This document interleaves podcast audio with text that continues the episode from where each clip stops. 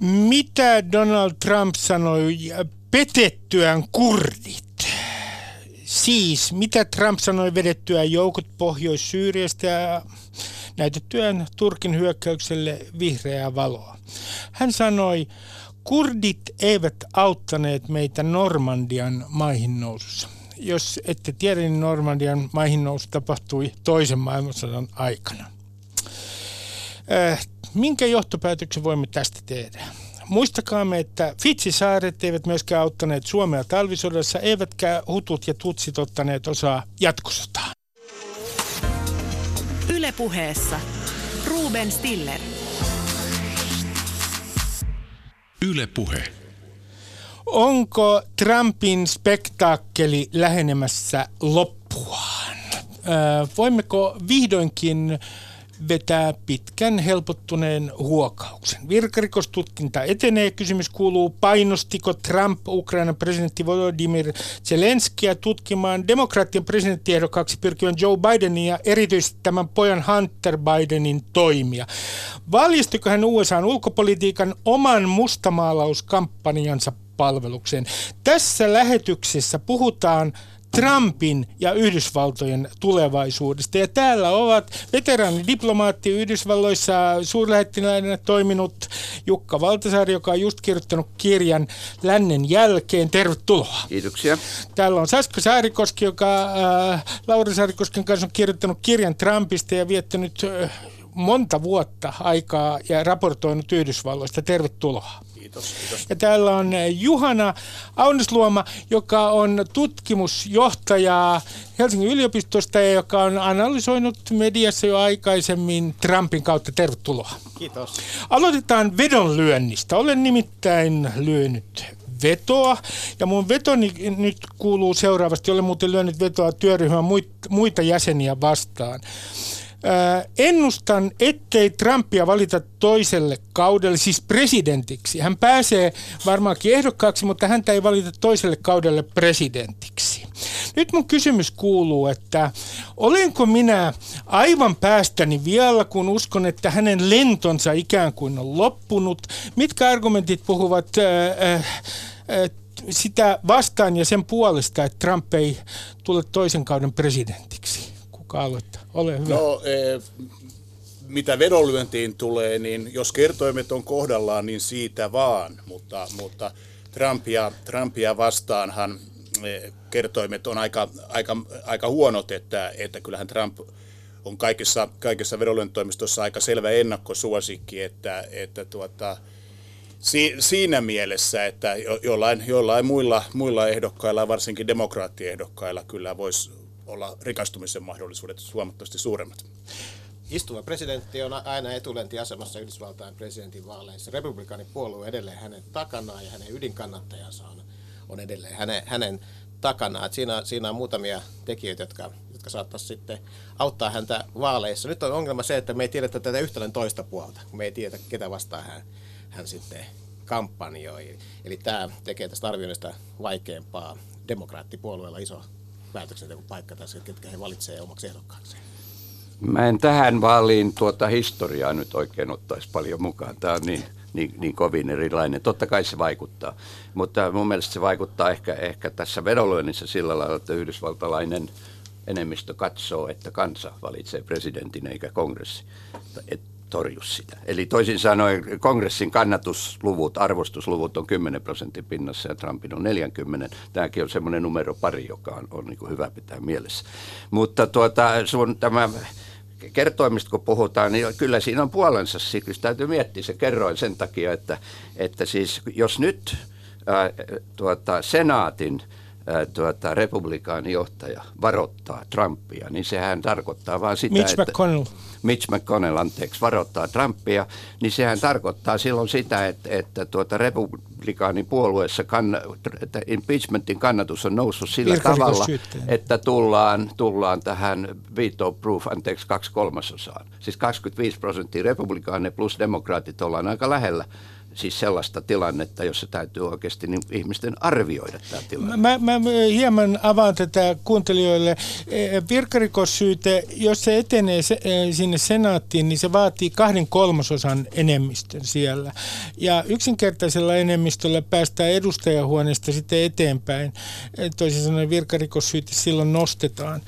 No kun katsotaan tätä tilannetta, niin mä kysyn tähän heti alkuun yhden kysymyksen, joka kiinnostaa meitä kaikkia maallikoita. Ja se on se, että Trump on ollut niin kuin jatkuvien spektaakkelien ja myrskyjen silmässä. Hän on itse tuottanut jatkuvia spektaakkeleita, muun muassa tällä Twitter-diplomatialla. Mikä teidän mielestänne selittää sen, että hän on selviytynyt näistä kaikista skandaaleista ja kohuista? No, minun mielestäni siinä on selvä selitys. Hän on antiehdokas. Hän on nurinkurin ehdokas, eli kaikki se, mikä haittaisi normaalia poliitikkoa, hyödyttää Trumpia ja ehkä myös päinvastoin. Eli tällaiset kohut ja kriisit todistaa Trumpin uskollisille kannattajille juuri se, mitä Trump on koko aika sanonut, eli eliitti ja establishmentti, media, muut poliitikot, nyt myös republikaanipoliitikot, kaikki ovat häntä vastaan. Trump on ainoa, johon voi luottaa, eli kaikki toimii toisinpäin kuin normaalisti. Saska, mä teen tarkentavan kysymyksen, kun yhdysvaltalainen media on polarisoitunut. Fox News, joka on yksi esimerkki siitä, mutta myös CNN. CNN on liberaalien Fox News, jos näin voi sanoa. Fox News on Trumpin kannalla.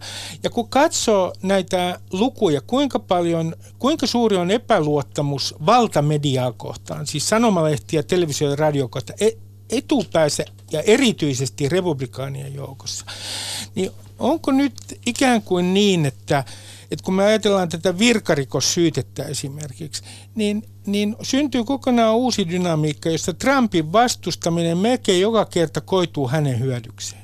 No kyllä, niin kauan kun tämä peli menee tällä tavalla. Totta kai Trumpin uskollisilla tukijoilla on joitakin asioita, jotka on heille tärkeitä ja joita Trump ei voi loukata, vaikkapa aseenkanto-oikeus tai jotkut tällaiset asiat, mutta sellaiset asiat, jotka ovat liberaalille medialle tärkeitä, eivät välttämättä ole Trumpin kannattajille tärkeitä. Eli siinä mielessä me täällä, kun me Suomessa seurataan asioita aika pitkälle itärannikon liberaalimedian kautta, niin me välillä yllätytään siitä, että miten se Trump pysyy vallassa, miten se pysyy niin suosittuna. Ja siinä se ehkä osittain johtuu, me saadaan väärä kuva kyllä tästä itärannikon median antamasta peilistä.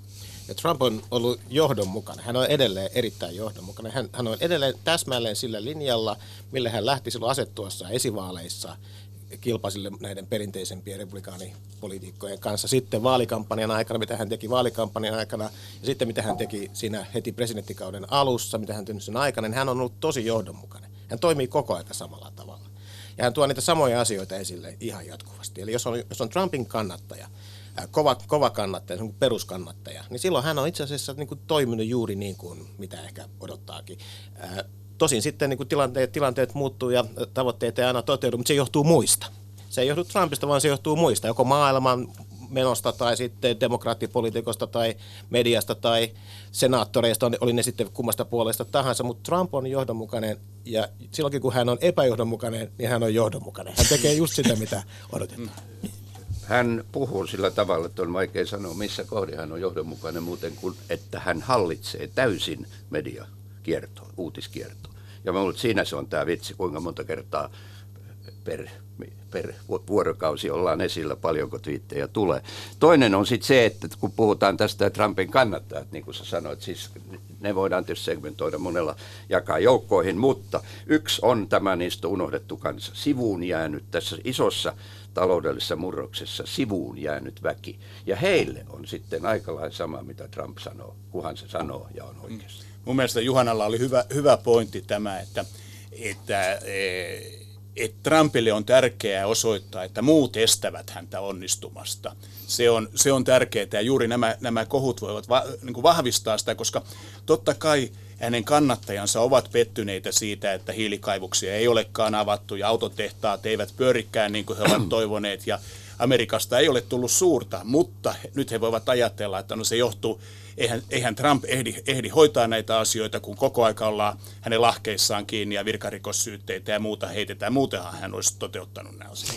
Mä otan tähän yhden. Mä myönnän, että tämä on hirvittävän populistinen mielipide, mutta sitä kuulee aika paljon, että syytän Trumpin selviytymiseen kerta toisensa jälkeen ja hänen valitsemisensa. Olen kuullut se aika monta kertaa. Syyksi katsotaan Suomessa välillä amerikkalaisten heikko sivistystaso.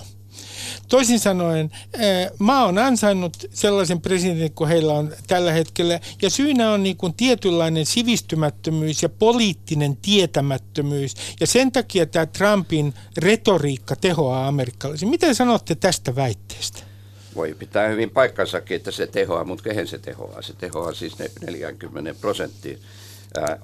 Se on hämmästyttävän vakaa, tämä niin sanottu peruskannatus. Se on yhtä vakaa, kun se on riittämätön vaaleihin, ja tässä välissä liikkuu näiden twiittien kanssa Trump.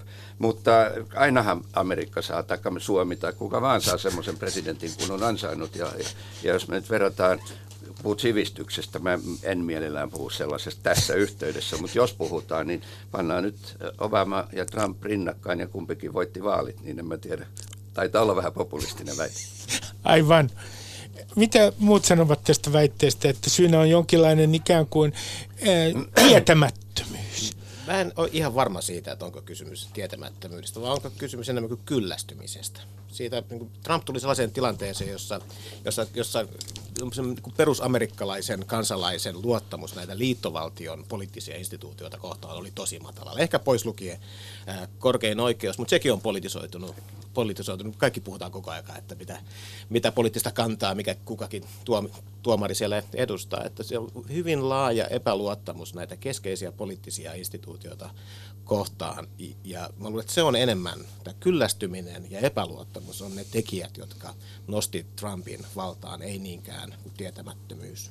Niin, ei se olisi ehkä ylimielistä lähteä kokonaista kansaa tietämättömäksi leimaamaan, että kyllä kai ihmiset tekee ne äänestyspäätöksensä sen pohjalta, mitä he näkevät omassa ympäristössään, mitä on tapahtunut heidän omassa elämässään. Ja ihmiset ovat nähneet esimerkiksi juuri varsinkin näillä Trumpin vahvimmilla kannatusalueilla, siellä keskiläinen taantuvilla ruostevyön alueilla, he on nähneet sen, että istuu valkoisessa talossa kuka tahansa, heidän elämäänsä se ei paranna. Eli kaikki menee vaan huonommaksi. Ja jossain vaiheessa tulee sitten sellainen tilanne, että no valitaan sinne sitten niin kuin se kaikkein kovin varmin häirikkö, joka panee niin kuin vähintäänkin rankaisee niitä Washingtonin tyyppejä, ehkä muuttaa jotain, muuttaa mihin suuntaan tahansa, niin parempi kuin, että mitään ei tehdä. Ja mä luulen, että näiden kannattajien kannalta ainoa, mikä saisi heidät pettymään Trumpiin, olisi se, jos Trumpista tulisi tavallinen poliitikko. Ja sitä hänestä ei ole tullut. Hän on pysynyt häirikkönä, hän on pysynyt tällaisena erikoisena hahmona. Ja mä luulen, että siitä hänen kannattajansa on onnellisia. Ainoa, mitä he pelkäs olivat, että kun hän tulee siihen presidentin virkaan, hän rupeaa puhumaan niin kuin kaikki presidentit. Sitä hän ei ole tehnyt. Mä kerron kuulijoille, ketkä on tänään vieraan. Tutkimusjohtaja Juhana Aunesluoma, Saska Saarikoski, toimittaja, Helsingin Sanomista, ja Jukka Valtasaari, veteraani, diplomaatti. Ja keskustelemme Trumpista ja Trumpin tulevaisuudesta. Otetaan nyt tämä viimeinen suuri virhe, joka muuten toi mun mieleen niin sellaisen käsitteen kuin väärän kuninkaan päivä. Aikoinaan nimittäin oli sellainen karnevaalitraditio, että väärän kuninkaan päivänä narri valittiin kuninkaaksi. Tuntuu siltä, että se on jatkunut Yhdysvalloissa pitkän aikaa, varsinkin kun näkee, minkälaisen päätöksen Trump teki Syyrian suhteen. Toisin sanoen hän näytti vihreitä valoa Turkin hyökkäykselle, veti omat joukkonsa Pohjois-Syyriasta, ja nyt hän sitten uhoaa, että hän laittaa Turkin kuriin, jos hyökkäys menee liian pitkälle, mutta tämähän oli aivan megaluokan moka. Nyt mä kysyn teiltä, että kun todellakin republikaanit, muun muassa Trumpin tukija Lindsey Graham, on kritisoinut voimakkaasti tätä Trumpin päätöstä, niin onko tällä katastrofaalisella ulkopoliittisella päätöksellä mitään vaikutusta hänen kannatuksensa Yhdysvalloissa? Tuohon mä sanoisin seuraavan. Nyt pitää, Trumphan tuli presidentiksi ilmoittamalla, että hän kuivaa Washingtonin suon, eli hän tuhoaa. Siis hän toimii niin kuin sikäläinen demokratia ei ole siihen mennessä toiminut. Ja mä luulen, että tästä on aika paljon kysymys. Siis Trump yritti vuosi sitten tätä samaa, mutta systeemi, tarkoitan administraatio, puolustusvoimat eivät suostuneet siihen. Nyt hän teki sen, mä en tiedä mitä konsultaatioita siellä on, mutta tämä mainitsemasi läntinen liberaalinen lehdistö kertoo, että ei mitään. Ja, eli siis toisin sanoen hän on siis pettänyt tässä tilanteessa suurin piirtein kaikki, toimii kuitenkin samalla tapaa kuin Obama toimi aikanaan, Trump toimi, pikkuhiljaa vetäytyy, lupaa vetäytyä, ei vetäydykään, lupaa vetäytyä. Tämähän on jatkunut jo 10 vuotta. Ja sanot näin, että itse asiassa tämä ikään kuin Yhdysvaltain vetäytyminen, niin kuin jotkut sanovat maailmanpoliisin roolista, niin itse asiassa tämä on vain jatketta niin kuin ikään kuin Obaman kaudella. Obama ilmoitti, jos otetaan mitä herrat itse ilmoittaa, niin sillä on merkitystä kuitenkin, koska tässä heidän täytyy olla johdonmukaisia. Obama ilmoitti, että Yhdysvallat ryhtyy normaaliksi valtioksi. Siis Bushin jälkeen normaali tarkoitti sitä, että vetäydytään, hoidetaan koulut ja sillat ja terveys ja tällä lailla. Ja siis tämä on tämmöinen linja niin kuin poispäin. Se on pitkä linja tässä. Ja tässä hänellä on hyvin laaja kannatuspohja. Monet amerikkalaiset on sitä mieltä, että yhdysvaltaisjoukkoja ei pitäisi olla Lähi-idässä. Ja nämä 2000-luvun sodat on ollut valtava virhe. On ne sitten ollut republikaanipresidentin tai Obaman aikaisia toimenpiteitä. Ja Trump kun tällä tavalla toimii, niin ei hän välttämättä vaarana omaa sisäpoliittista asemaansa siellä, että Lindsey Graham on tunnettu, siis senaattori on tunnettu haukka, joka kuuluu tähän republikaanipuolueen siipeen, joka mielellään käyttää voimaa muualla, ja Trump taas tunnetaan ihan päinvastaisen ajattelun kannattajana, eli pyrkii tuomaan Amerikan joukot kotiin, ja siinä mielessä tämä kurdien hylkääminen ei välttämättä ole mitenkään erityisen fataalia Trumpille Yhdysvaltojen sisällä. Olin sanomassa, että siis puolustusministeri Jim Mattis, jota Suomessa kovasti arvostettiin, joka oli tunnettu Suomen ystävä, niin hänhän lähti, oli edellisellä kierroksella, kun Trump uhkasi vetäytyä Syyriasta ja veti silloin joukkojaan, niin silloin Jim Mattis lähti, koska hän ei hyväksynyt Trumpin Syyrian politiikkaa. Eli mä olen samaa mieltä molempien muiden puhujien kanssa tässä siitä, että se ei varmasti uhkaa Trumpin suosiota sisäpoliittisesti, koska suurin osa äänestäjistä viis veisaa siitä kurdeista tai sen enempää Ukrainasta. Ne on kaukaisia paikkoja jossain kaukana. Eli mä en usko, että se sisäpoliittisesti, että jos sä puhut siitä virheestä, niin se virhe on juuri sellainen, jonka Washingtonin turvallisuuspoliittinen establishmentti kyllä ymmärtää. Ja se virhe on se, että luottamus Yhdysvaltoihin, luottamus amerikkalaisten sanaan kärsii ympäri maailmaa.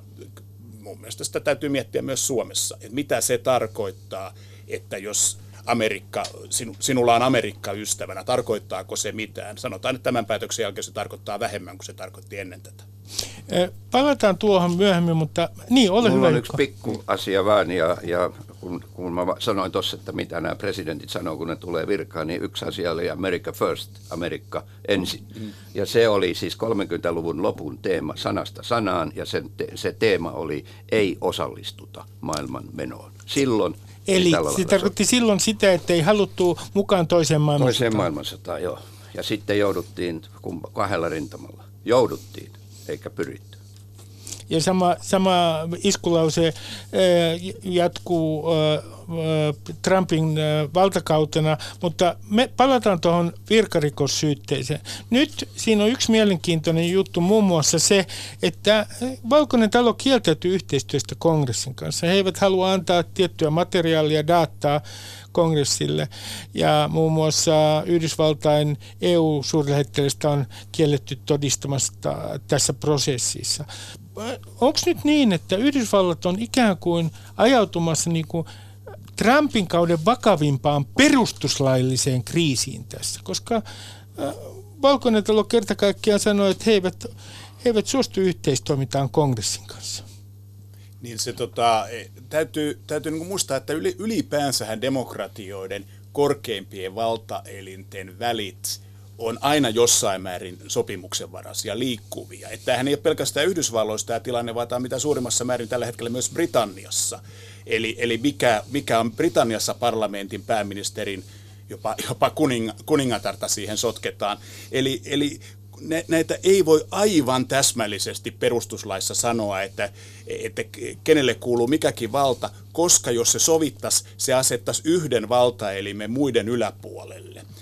Eli siinä pitää olla, ja tämä checks and balances, joka Yhdysvalloissa on vähän sellainen, että sinä vahdit yhtä ja joku vahtii sinua ja kaikki pyörii, mutta se viime kädessä se perustuu niin kuin sellaiseen perustuslaillisuuden ja demokratian kunnioittamiseen, ja jos se kunnioittaminen, jos se eetos puuttuu, niin tämä järjestelmä kyllä niin kuin vapisee.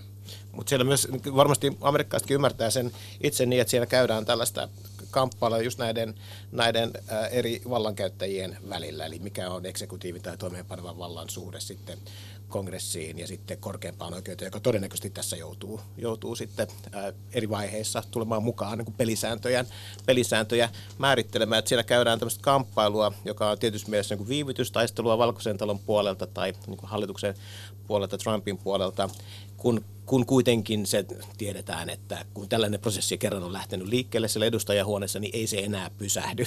Et sitä voidaan siellä niin kuin yrittää kammeta, mutta kyllä se liikkuu niin kuin tietyssä mielessä vääjäämättä eteenpäin, kun se juna on kerran lähtenyt liikkeelle. Eli tässä voi ajatella, että on sitten keinoja, joilla voi yrittää jarruttaa tätä ja käydä tällaista kamppailua sitten näiden eri hallintojen. Kysyn tästä, että tämä on mielenkiintoista, koska kun viittaa tuohon viivyttämiseen, että jos vertaa kahta prosessia, tätä Venäjä-tutkintaa, Müllerin Venäjä-tutkintaa, josta ei tullut loppujen lopuksi selvää päätöstä, ja vertaa nyt tätä Ukraina-kohua, jonka ytimessä on tämä puhelinsoitto Trumpin ja Zelenskin välillä ja siitä kirjoitettu dokumentti. Niin tässä on yksi ero, että periaatteessa tässä Ukraina-tapauksessa tämä tarina on yksinkertaisempi, kun sen ytimessä on oikeastaan yksi puhelinsoitto. Ja voisi ajatella näin, että ero tähän Venäjä-tutkintaan on se, että suuren yleisön on helpompi seurata tätä. Onko tämän viivyttämisen ikään kuin idea se, että viivytetään niin kauan, kunnes ihmiset kyllästyy kaikkiin yksityiskohtiin, eikä jaksa enää seurata koko prosessia? Nyt olennainen ero on se, että vaalit on reilun vuoden päästä. Ja nyt joka ikinen viikko, kun nyt kuluu tässä, niin ne vaalit tulee lähemmäksi. Mitä lähempänä vaalit on, niin sitä poliittisemmaksi tämäkin prosessi käy. Ja sitä enemmän se sulautuu nyt osaksi tätä vaalikampanjointia. Tämä Müllerin investigaatio tai tämä tutkinta oli tapahtunut eri tilanteessa, eri kontekstissa, jossa ei oltu ihan vielä varmoja siitä, että kuinka vakaalla pohjalla tämä Trumpin hallinto on ja mihin suuntaan se menee. Se oli niin kuin avoimempi. Tämä sisällöltähän tämä on vaarallisempi, koska tämä on yksinkertaisempi. Ja siellä on niin kuin se savuava ase on kyllä oikeastaan, jos ei sitä nähdä, niin se ainakin on, niin kuin haistetaan, nähdään, että sieltä se savu nousee. Mutta nyt vaalien läheisyys tekee tästä kontekstista erilaisen. Ja sen takia tämä politisoituu ja Trumpin kannattajatkin saattaa kaikesta huolimatta tulkita tämän edelleen poliittiseksi ajojahdiksi eikä niin kuin laittomuudeksi. Vaalit on oleellinen. Mä en pitäisi näitä nyt erillään, näitä kahta Müllerin tutkimusta ja tätä. Ne on sama asia.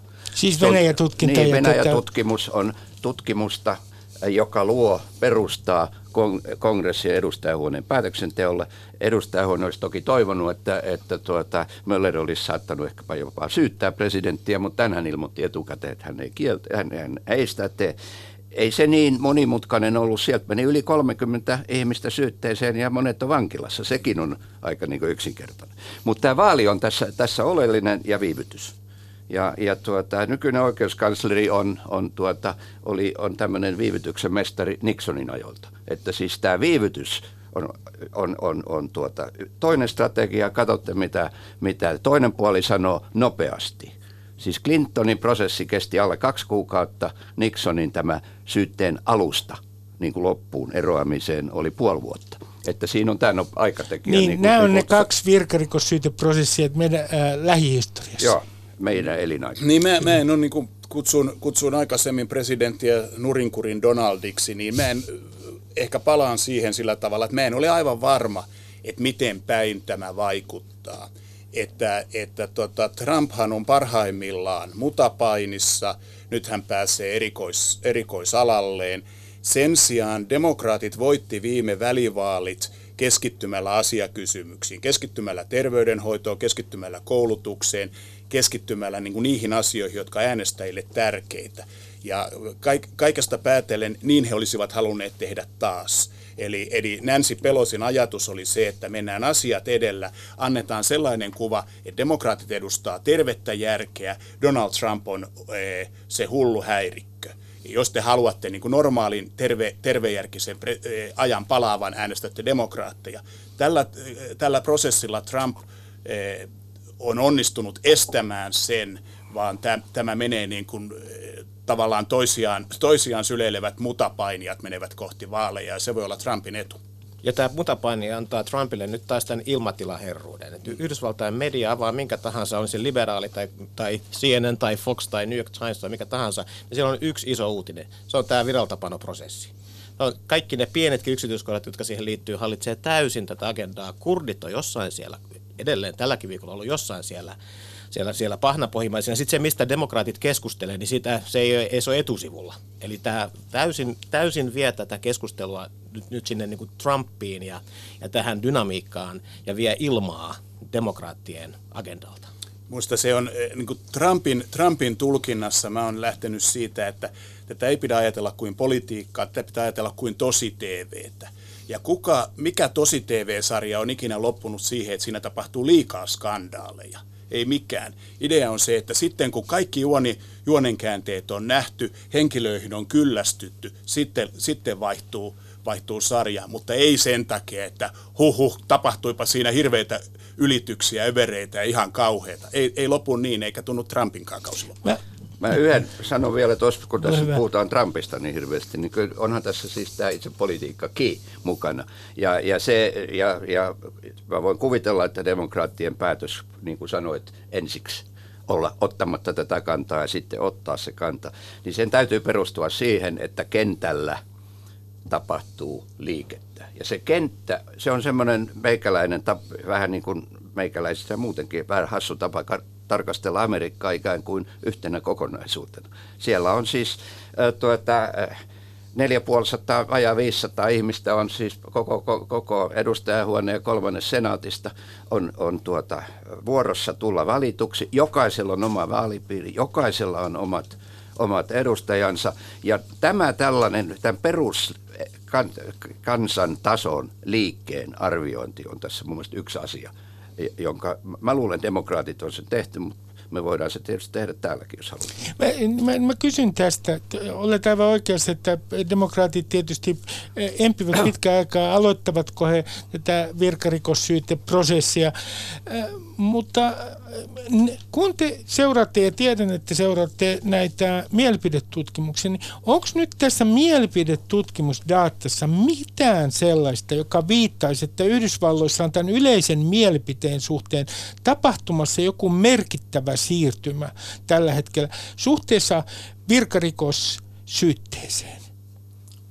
No, tämän tyyppiset mielipidemittaukset Yhdysvalloissa ei aina ole hirveän luotettavia. Et siellä on vaikea saada sellaista hyvää otosta tämän tyyppisissä asioissa. Että sen takia niissä se virhemarginaali tosiasiassa on aika iso. Sen takia näihin täytyy suhtautua kriittisesti ihan sen takia, että nämä on epäluotettavia. Että se on sitten, kun lähestytään vaaleja, niin silloin myös siellä satsataan enemmän näihin mielipidemittauksiin, niin sitten tehdään kattavampia ja ne niin kuin osataan tehdä paremmin eri puolilla maata. Mutta tällä hetkellä vielä mä en lukisi hirveästi näihin mittauksiin, että vaikka siellä olisi isojakin heilahtulia, niin ne ei välttämättä kerro. Kannattaa siitä suhtautua skeptisesti. Kyllä. Mitä sä sanoit vähän ennen lähetystä, Saska, että 3 vuoteen ei ole tapahtunut Trumpin kannatuksessa merkittäviä siirtymiä? Ei, se on pysynyt siinä 40% ja vastustus 50%. Ja mitä tähän virkarikostutkinnan kannatukseen tulee, niin se on suurin piirtein sillä tavalla, että demokraatit kannattaa ja republikaanit vastustaa. Että kyllä tämä on niin kuin harvinaisen kiveen hakattua. Mä kerron tässä välissä, ketkä ovat vieraana. Täällä on Juhana Aunesluoma, tutkimusjohtaja Helsingin yliopistosta, toimittaja Saska Saarikoski, veteraanidiplomaatti Jukka Valtasaari. Ja nyt haluan hieman ikään kuin laajentaa. Nimittäin kun me puhutaan ja media puhuu tietenkin ihan pakkomielteisestikin Trumpin persoonasta ja hänestä ikään kuin päätöksentekijänä yksilönä, niin haluan siirtää huomioon siihen, että millä tavalla Trump on tavallaan amerikkalaisen poliittisen kulttuurin tuote. Jos ajatellaan esimerkiksi hänen twiittailuaan, niin Yhdysvalloissahan on ollut jo kauan ennen Trumpia niin sanottu soundbite-kulttuuri, jossa poliitikot yrittää sanoa nasevasti jotain niin, että se menee mediasta läpi. Negatiivinen kampanjointi on, sillä on pitkä traditio yhdysvaltalaisissa politiikassa. Toisin sanoen vastustajaa halventavat mainokset ovat olleet ihan arkipäivää vaalikampanjoissa. Niin, eikö niin kuin voi ajatella näin, että Trump on vaan ihan looginen tulos amerikkalaisesta poliittisesta kulttuurista? Juu, voi hyvin ajatella, mutta täytyy myös ajatella niin, että hän on ollut tavattoman taitava käyttämään sitä hyväkseen. Siitä ei voi olla mitään eri mieltä. Mutta mä nyt tässä, tietysti kun mä oon siellä kauan ollut töissä, niin mulle tulee aina mieleen, mitä ennen tapahtui ja milloin tämmöinen jakautuminen oikeasti tapahtui.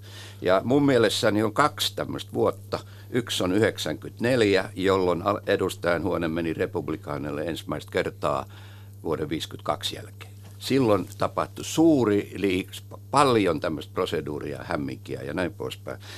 Ja toinen on 2000 tasan, jolloin nuorempi Bush valittiin. Ja sen valinnan, hänethän valittiin niin kuin sanoisin kuin niukin naukin yhdessä osavaltiossa 500 äänellä, mutta se ei ole se pointti, vaan se pointti, että hänet valittiin oikeiston ja äärioikeiston tuella. Ei niin kuin siihen saakka aina oikeiston ja sitoutumattomien tuella. Ja tässä on sellainen jakonivel, että sen jälkeen, sanokaamme, minä suurlähettilään en uskaltanut kutsua samalle illalliselle republikaaneja ja demokraatteja. Se oli niin, se jakautui niin kuin silmin nähden nopeasti. Ja tästä on 20 vuotta. Ja olet sitä mieltä, että nimenomaan tämä polarisaatio on nimenomaan se, mikä on tehnyt Trumpista mahdollisen, ja se on alkanut viimeistään 90-luvulla. Joo, se ja sitten tietysti rahan merkitys tässä. Siis lobbauksen alku oli 70-luvun alussa. Se lähti silloin liikkeelle. Ja silloin tulee siis tämmöinen niin kuin asetelma, jos pitää kaiken näköisiä asioita jokaisen ottaa omassa vaalikampanjassaan huomioon, mukaan lukien rahoitus. Ja nämä kaksi asiaa, niin kyllä se sieltä löytyy tämä juoni. Niin se, mihin Ukka viittasi, 1994 oli tämä Newt Gingrichin nousu ja tämä sopimus Amerikan kanssa, joka oli tällaista aivan uudenlaista, että siis tämä republikaanipuoluehan oli ollut perinteinen herrakerho siihen asti, ja sitten sinne tuli tällainen uusi räyhäkäs sukupolvi, oli Newt Gingrich tuli T-kutsuliike. Vuonna 2009 tuli T-kutsuliike. Ja tavallaan se koko puolue on muuttunut aivan toisenlaiseksi, että jos ajatellaan amerikkalaista järjestelmää, niin siellä nämä kaksi puoluetta on sellaisia suuria astioita, jotka voivat täyttyä erilaisella porukalla, ja republikaanipuolue tällä hetkellä on aivan eri puolue kuin se oli 20 vuotta sitten. Tämä on mielenkiintoista. Selittäkää mulle, minkä takia nimenomaan republikaanit on mennyt niin paljon oikealle. Mikä selittää sen, että puolue on siirtynyt entistä enemmän oikealle ja radikalisoitunut? Siellä on ehkä enemmän sellaisia äänestäjiä tarjolla, joita ei houkuttele muut vaihtoehdot. Yhtäältä voi ajatella sitä niin kuin poliittisena niin kuin vaalitakniikkana, että kannattaako asemoida puolue keskelle vai mennäkö jompiin kumpaan laitaan. Hyvin pitkään eri puolilla niin kuin läntisiä demokratioita. Oikeastaan niin kuin vuosikymmenten ajan oli sellainen ajatus, että vaalit voitetaan keskustassa. Tony Blair Euroopassa edusti tätä ajatusta, viedään Labour keskustaan, voitetaan vaalit keskustassa. Suomessa monet puolueet konvergoitu sinne niin kuin poliittisen oikean vasen jaon keskelle ja Saksassa ja joka puolella puolella oli tämän tyyppistä ajattelua, että tämä on, niin tämä on se resepti, millä ne vaalit oikeasti voitetaan. Ja nyt sitten tämä ei menekään näin. Nyt kyllä vaaleja voitetaan myös sieltä laidoilta. Jos ajatellaan niin urheilutermejä, niin maaleja tehdään nyt niin kuin joka puolelta, aika niin kuin pienistäkin kulmista siellä niin kuin jääkiekkokentän nurkista tehdään maalia, kun aikaisemmin ne tehtiin siitä keskeltä. Niin tämä on se muutos ja se näkyy ja sen pohjalla on tietenkin puoluejärjestelmän muutos, isot yhteiskunnalliset muutokset, arvopohjissa tapahtuneet muutokset, se miten ihmiset kiinnittyy poliittiseen järjestelmään, yhteiskuntaan. Siellä on isot rakenteelliset tekijät siellä pohjalla, jotka antaa tilaa tällaiselle toiminnalle. Nyt siellä keskelläkin voi voittaa. Tämä ei tarkoita sitä, että eikö siellä voi voittaa, mutta nykyään voi voittaa myös jommasta kummasta reunasta. Niin siis pannaan tuohon numerot päälle tuohon edelliseen. Vanhaan aikaan oli silviisi, että suurin piirtein runsas 40% rekisteröity tai tunnustautui demokraatiksi, suurin piirtein alle 40%, republikaaneiksi ja 20% muiksi. Nyt tämä keikaus, josta sä puhuit, siis me puhuimme 2000 alkaen näistä vaaleista, niin silloin tuli tämä termi evankeliset. No mitä nämä evankeliset on? Ne on siis suuri joukko, siis uskonnolla on merkittävä rooli sikäläisessä politiikassa, jotka on olleet passiivisia sen takia, että heidän niin kuin luottamuksensa on tuon puoleisessa paremminkin kuin tämän puoleisessa. Mutta tämä väki ei ole millään tavoin yhden niin kuin uskontokunnan alle niin sanotusti, niitä on menevää, vaan niitä on kuinka paljon tahansa, mutta niitä on lähemmä 30%. Ja se 30% on korkeampi luku kuin keskustassa, ja se on korkeampi luku kuin eurooppalaisilla laidoilla. Et mä sanon, että jätän mieleen 30 tai 20. Jukka, nyt mä kysyn vielä tarkentavan kysymyksen. Kun me katsomme vuoden 2020 vaaleja, niin voidaanko me niin kuin sanoa jo ennakolta, että nämä evankeliset tulevat ratkaisemaan nämä vaalit? Ei ne ihan ratkaise. Siis Trumpin kannatus on siis vakaa, mutta riittämätön. Sieltä tarvitaan siis muita. Niin siis kysymys tässä, kun me puhutaan republikaanipuolueen muutoksesta, niin voisi sanoa, että puolue oli ennen republikaanipuolue, tällä hetkellä se on konservatiivipuolue. Eli johtavat republikaanit ei edes mielellään käytä itsestään nimitystä republikaani, vaan he käyttävät itsestään nimitystä konservatiivi. Eli Amerikassa on tapahtunut, ja nimenomaan republikaanipuolueessa on tapahtunut konservatiivinen vallankumous. Ja kun sä kysyit aikaisemmin, Ruben, sitä, että miksi se on siirtynyt oikealle, niin mun mielestä se on siirtynyt oikealle juuri näistä syistä, mitä puhutaan. Täällä on ollut tämä suuri konservatiivinen joukko, josta iso osa on juuri näitä evankelisia, ja he ovat toivoneet niin kuin radikaalia siirtymää oikealle, ja joka kerta, kun sinne on 4 vuoden tai 2 vuoden välein äänestetty uusi porukka, niin he eivät ole kuitenkaan saaneet niitä toivomiaan uudistuksia, jonka jälkeen on tullut koko aika radikaalimpi sukupolvi, ja aina se uusi sukupolvi on syyttänyt, että se edellinen sukupolvi on myynyt itsensä, liittynyt eliittiin, ei ole pysynyt uskollisena näille arvoille, ja sillä tavalla niin kuin kierrokselta ollaan menty enemmän oikealle, ja nyt ennen Trumpia, Trump on itse asiassa reaktio tähän, koska se puolue oli mennyt niin oikealle, että se oli käytännössä tullut kuilun partaalle, se ei enää voinut mennä oikealle, niin sen täytyy liikkua johonkin muuhun suuntaan. Ja Trumphan ei vienyt puoluetta yksilitteisesti oikealle, vaan enemmänkin johonkin ihan muuhun suuntaan. Eli hän teki tällaisen populistisen vaihtoehdon, koska se oli todella liikkunut niin äärioikealle, että se ei ollut enää mahdollista. Ted Cruz olisi ehkä edustanut sitä oikeistolaisempaa vaihtoehtoa. Mutta nyt saattaa hyvin olla, että hyvin, ei pienet ryhmät, mutta niin kuin pienemmät ryhmät saattaa ratkaista nyt sen tilanteen vaalin siellä. Erilaiset vähemmistöt, miten he käyttäytyy, kuinka hyvin demokraatit saa liikkeelle, tämän tyyppisiä äänestäjiä. Ja sitten voi olla, että tässä niin kuin Yhdysvaltain poliittinen tulevaisuus tullaan päättämään näissä isojen kaupunkien esikaupungeissa. Minkä takia esikaupungeissa? Siellä on usein niin kuin sosioekonomisesti vähän paremmin toimeen tulevaa väkeä, asuu näillä isoilla omakotitaloalueilla ja siellä pidetään huolta siitä omasta asuinympäristöstä ja turvallisuus on tärkeää ja hyvät koulut alueen lapsille. Ja niin kuin Amerikan mittakaavassa tietyt peruspalvelut on tärkeitä asioita niin kuin sen elämänmenolle siinä, miten talous pyörii, onko siellä töitä, onko näyttääkö sitten, että nuorille on niin kuin hyvä tulevaisuus tiedossa. Ja nämä äänestäjät on usein vähän koulutetumpia kuin amerikkalaiset keskimäärin, heitä on aika paljon. Ja siellä on myös paljon naisia, ketkä äänestää ja he ovat aika usein äänestäneet republikaaneja. Ja se on republikaanipuolue on aika hyvin pärjännyt siellä esikaupungeissa. Ja nyt näyttää siltä, että se on ollut jotain täytevaaleja nyt viime sen vuoden aikana. Näyttää siltä, että siellä Trumpin kannatus niin kuin sakkaa tänne porukan keskuudessa. Ja sieltä saattaa tulla se joka sitten loppujen lopuksi tämän pelin ratkaisee. Totta. Joo, siis paikallinen versus Washington. Et ne siellä, me täällä, meille tärkeät asiat. Mä vielä siitä muistutan, sit kun me puhutaan Yhdysvallojen polleista ylimalkaan, että 4 osavaltiossa, siis Michigan, Pennsylvania, Florida ja Ohio, ratkaistiin ja on ratkaistu pari kertaa vaalit. Että sitten se jättää vielä 46 valtiota. Katsotte, se on kiva katsoa noin niin kuin lehtipeitosta, missä demokraatit tai ehdokkaat vierailevat, niin 36 kertaa Michiganissa, ei kertaakaan Kansasissa. Kalifornian saa unohtaa, se on selvä peli joka tapauksessa demokraatille. Että tätä täytyy vähän tällä tavalla katsoa, että ei keskimäärin vaan jossakin. Yksi asia, joka tietenkin on kiinnostava, on demokraattipuolueen kohtalo tulevissa vaaleissa. Mä nyt esitän teille kärjistetyn väitteen, että demokraatit on oman itsensä pahimpia vihollisia, ja perustelen sen seuraavalla tavalla. Ensinnäkin puoluetta hajottaa identiteettipolitiikka. Toisin sanoen erilaisten vähemmistöjen intressejä ei ole kauhean helppo niin kuin koota yhteen, sieltä puuttuu kokoava voima. Joe Bidenia on sanottu henkilöksi, joka pystyy vetoamaan liikkuviin äänestäjiin, mutta esimerkiksi Elizabeth Warren, joka on vedonlyöntitilastoissa itse asiassa taitaa olla johdossa demokraattien presidenttiehdokkaaksi, niin hän on aivan liian vasemmistolainen, jotta hän vetoaisi liikkuvia äänestäjiä. Olenko mä oikeassa, että demokraatit tavallaan niin kuin ovat murentaneet omaa rintamaansa tällä identiteettipolitiikalla?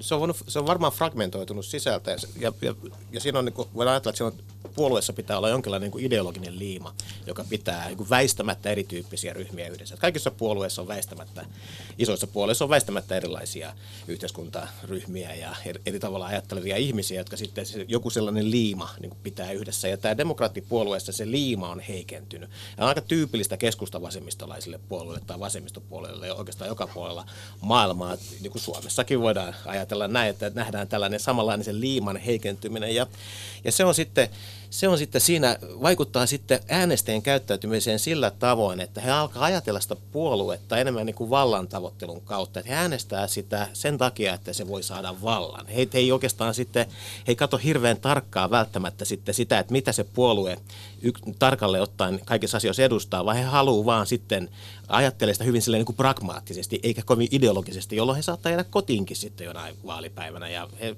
niin kuin jollain lailla ei ole enää samalla tavalla kytköksissä tällaiseen heterogeeniseen puolueeseen. Niin mun mielestä toi, Ruben, oot ihan oikeassa tuosta. Et minun mielestäni ei voi olla sattumaa se, että sekä Yhdysvalloissa että Britanniassa on samaan aikaan ehkä kaikkien aikojen huonoin johtaja ja kaikkien aikojen surkein oppositio. Eli se on liian suuri yhteensattuma ollakseen sattumaa. Eli mä väitän, että nimenomaan, just niin kuin Juhana sanoi, niin vasemmiston tämä identiteettipolitiikka heikentää vasemmiston mahdollisuuksia sen takia, että se tekee niistä vasemmistopoliitikoista niin epävarmoja.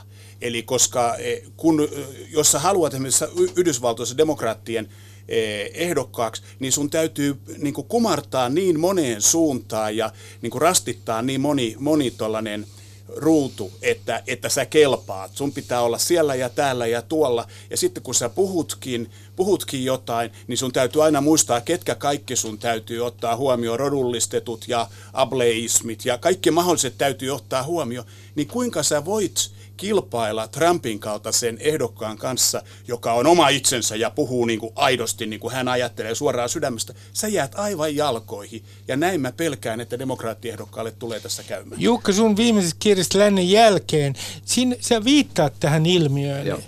Nimenomaan siihen, että identiteettipolitiikka murentaa ikään kuin demokraattien rintamaa. Niin se murentaa sillä lailla, että tämmöiset oman oppinsa kehittäneet identiteetit asettuvat ajan oloon toisiaan vastaan yksinkertaisesti. Kuka saa mennä mukaan? Kenenkin marsseihin esimerkiksi.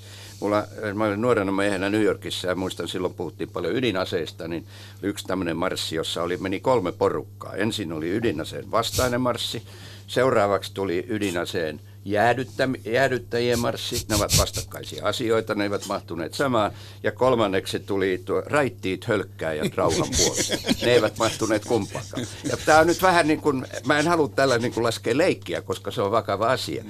Ja viime vaaliongelma oli justiinsa tämä, minkä mainitsit, että Saska, että siellä oli siis minun laskelmani mukaan, jos mä muistan oikein, kun mä sen heidän ohjelmansa luin, 15 tämmöistä ryhmää, joilla on, nyt on 20 ehdokasta, niitä ehdokkaita on enemmän kuin silloin ryhmiin. Silloin ei saatu yhtä yhteistä viestiä. Hillary Clinton ei saanut sitä, ja tämä on se riski, mistä meistä puhuit. Ja oikeisto on tajunnut tämän paremmin, tämän riskin ja vaaran, että eihän evankeliset tykkää Donald Trumpista. Donald Trump ei ole millään tavalla uskonnollinen hahmo, hän käyttäytyy kuin sika. Monet, siis ne evankeliset uskovaiset ajattelee, että siitä huolimatta, että Trump on aivan inhottava tyyppi, hän on kuitenkin meidän inhottava tyyppi. Ja me äänestetään sitä kyynisesti sen takia, että saadaan korkeimpaan oikeuteen konservatiivituomari, saadaan pitää aseemme. Täysin hyötypolitiikkaa, kyynistä laskelmointia, ei he Trumpia rakasta, mutta he ymmärtää, että hyvä vaihtoehto ei ole välttämättä paras, vaan se voi olla tappio. Mutta otetaan yksi termi, joka amerikkalaisessa keskustelussa ja vähän suomalaisessakin keskustelussa kummittelee. Se on tietenkin termi ja käsite kulttuurisota. Nyt mä pyydän teiltä yhtä asiaa, nimittäin sitä, että kun me puhutaan Yhdysvalloista, niin mitä tämä kulttuurisota oikeastaan tarkoittaa? Siis mitä se konkreettisesti tarkoittaa? Tarkoittaako se siis sitä, että arvokysymykset nousevat ikään kuin politiikan keskiöön, ikään kuin abortti ja niin edelleen? Joo, siis kysymys on arvokonfliktista, mutta jos ajatellaan, että Euroopassa politiikkaa on yleensä sellaista, että keskustellaan, mitä valtion pitäisi tehdä. Ja kiistellään siitä, mitä valtion pitäisi tehdä. Yhdysvalloissa kulttuurisota merkitsee sitä, että ei kiistellä, mitä valtion pitäisi tehdä, vaan kiistellään siitä, että pitääkö valtion tehdä mitään vai pitääkö sen tehdä jotakin. Eli se etäisyys on huomattavasti pidempi siinä, mitä odotetaan niin kuin julkiselta tai kollektiiviselta vallankäytöltä. Ja näiden kulttuurisotien ytimessä on itse asiassa niin kuin ihmiskäsitys. Käsitys yksilöstä osana jotain laajempaa kokonaisuutta. Euroopassa nämä käsitykset on ihmisillä huomattavasti lähempänä toisiaan. Me ymmärretään toisiamme paljon paremmin sen takia, koska meillä on aika yhteneväinen käsitys siitä, mikä on valtio, mikä on yksilösuhde yhteiskuntaan, kansalaisyhteiskuntaan ylöspäin. Yhdysvallassa tämä niin spektri on huomattavasti laajempi, ja tästä tämä myös tämä kulttuurisota-termi juontaa juurensa. Niin mä ajattelin kulttuurisotaa myös siitä kulmasta, että ihmiset ajattelevat politiikkaa tai yhteiskunnallista keskustelua katsoessaan, että edustaako tämä minua, näynkö minä, onko minulla merkitystä. Ihmisillä on merkityksen tarve, nähdyksi tulemisen tarve, ja mä luulen, että monet tällaiset konservatiiviset ihmiset Amerikassa on ajatelleet, että heidän äänensä ei kuulu yhteiskunnassa, koska ja ajatellaan ei pelkästään valtamedia, vaan myös Hollywood, TV-sarjat, niin ei siellä ole oikeastaan ollut sellaisia niin sanottuja perustavallisia kirkossa käyviä, valkoisia, amerikkalaisia. Siellä on ollut ehkä ydinfyysikko homot keskustelee Manhattanilla drinkkibaareista ja ihmissuhdeongelmista. Se on ollut niin kuin, tavallaan se kulttuuri on mennyt niin kuin hyvin paljon edelle siitä, mikä se tavallisten amerikkalaisten arki on ollut, ja myös poliittinen keskustelu, että käytiin esimerkiksi silloin Trumpin valinnan alla käytiin kuumaa keskustelua siitä, että missä vessassa transseksuaalit voi käydä, pitääkö tehdä kolmannet vessat. Ja voin ymmärtää, että sellainen ihminen, joka on siellä keskilännessä ja opioidiepidemian ja tehtaan sulkemisen välissä, niin miettii, että hei, että mistä nämä nyt oikein puhuu. Että tämä on ollut myös sellainen vastavallankumous ehkä heidän näkökulmastaan. Otetaan nyt, koska edelleen oletan, että tulee voittamaan vedon. Oletetaan, että Trump putoaa. Häntä ei valita ennen kuin sä pudotat Trumpin. Mä sanon yhden asian tästä. Historiallinen hetki, Jukka, sinänsä. Joo, mutta mä vierastan sanaa sota niin tässä kuin kauppasota. Kaikissa paikoissa, missä ei ole aseita ja sotilaita. Ja jos sen sodan siitä poistaa, niin Yhdysvallat koko... Niin, se on manner ja se on tupaten täynnä tällaisia kulttuureiden kolareita. Ja tästä tässä on nyt niin kuin paljon kysymys. Ja miten näitä kolareita niin kuin korjaillaan? Ei niin kuin autoja nyt viedään korjaamoon, vaan otetaan liput esiin, symbolit esiin ja tällaiset asiat esiin. Ja mä tässä vaan palautan mieliin Obaman valinnan. Mitä hän sanoi, me puhuttiin tuossa vähän aikaisemmin. Mikä oli hänen suuri viestinsä? Kyllä, me osaamme. Yes, we can. Ja toinen on United States. Hän vielä näin painotti väärin sen. Elikkä maan nimi. Siis se on niin kuin meillä sanottaisiin, että Suomi pärjää lippusalkoon ja tällä korjataan koko tilan. Ja tässä on niin kuin vinha perä, että se katsokaa kuinka monta lippua liehuu joka paikassa, missä kaikissa lauletaan kansallislaulut ja näin edelleen. Sieltä puuttuu tällainen moraalijohtaja mun mielestä. Mutta en mä sano, mistä se tulee, en osaa sanoa, mutta jos olisi. Mutta se Obaman aikana saattoi jäädä sinne vähän niin kuin näkymättömiin. Obama ekakausi oli juuri tällainen, joo. Se vähän jäi näkymättömiin ja jotkut ajattelivat, että ne on ohi ne kulttuurikamppailut. Mutta ei ne ollut. Ei. Mutta jos mä nyt on mun hetki pudottaa, niin saanko Jukka nyt pudottaa Trumpin? Ole hyvä. Kiitos. Tämä on historiallinen hetki. Hyvät naiset ja herrat, nyt Stiller pudottaa Trumpin. Oletetaan, että hän putoaa, ja sitähän aika moni odottaa. Niin se on sikäli aika naivi tällainen toive, että itse asiassa nämä syyt ja ongelmat, jotka ovat johtaneet Trumpin kannatuksen, niin nehän eivät katoa mihinkään. Ensinnäkin tämä vastustus itärannikon liberaaleja vastaan, tätä eliittiä vastaan. Keskiluokan tulot ovat polkeneet paikallaan 80-luvulta asti, eikä siinä ole tapahtunut mitään merkittävää käännettä Trumpinkaan aikana. Kolmanneksi keskiläinen esimerkiksi sellaiset teollisuusalueet, jotka ovat taantuneet, niin kerta kaikkiaan elinkeinorakenteen muutos ei tue sitä, että sinne yhtäkkiä niin kuin ilmestyisi ne samat raskaan teollisuuden työpaikat takaisin. Toisin sanon, että nämä ongelmat ei katoa mihinkään, vaikka Trump putoaisi. Olenko oikeassa, että tavallaan tilanne tulee olemaan oikeastaan ihan sama. Ne ongelmat jää sinne amerikkalaisen poliittisen kulttuurin maaperään. Kyllä mun mielestä Trump on seuraus eikä syy. Siis tällä lailla. Ne jää sinne ihan varmasti. Mutta voitko kuvitella, että Trumpin jälkeisenä aikana niin me näemme, että tämä ikään kuin populismi, jota Trump edustaa, niin itse asiassa me näemme oikein yhtä populistisen Yhdysvaltain presidentin. Mä en voi kuvitella ollenkaan, kuka sinne tulee tässä tilanteessa. Antaa kuvittele sinä mieluummin. Se on sinun mielestäsi täydellinen kysymys. Se on mulle ihan. Mut sehän on ollut ehkä, jos Trumpin ansioista nyt